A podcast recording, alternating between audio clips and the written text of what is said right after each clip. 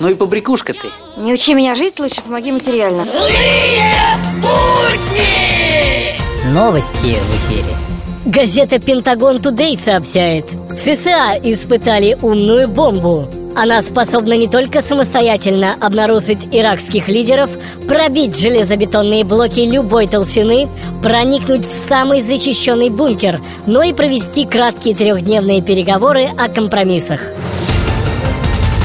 Российское правительство наконец-то решило проблему плохих дорог. Учитывая то, что на встречной полосе всегда меньше ям и ухабов, было принято решение перейти на левостороннее движение.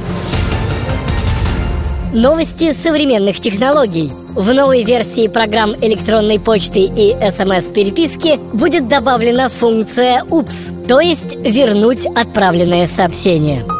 Упс. Oops, I did. Злые будни!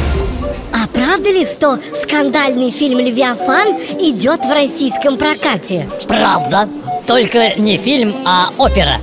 И не в прокате, а в театре. И не Левиафан, а Тангейзер. И не идет, а снят. Злые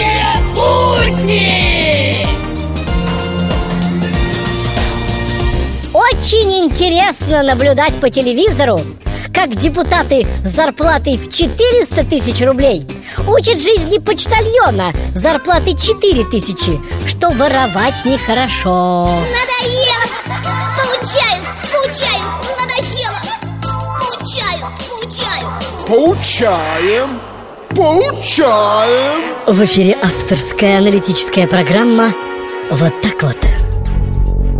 Вот так вот здравствуйте. Ох, не нравятся мне все эти разговоры про увеличение пенсионного возраста. Хотелось бы, чтобы люди могли отдохнуть еще при жизни. Вот так вот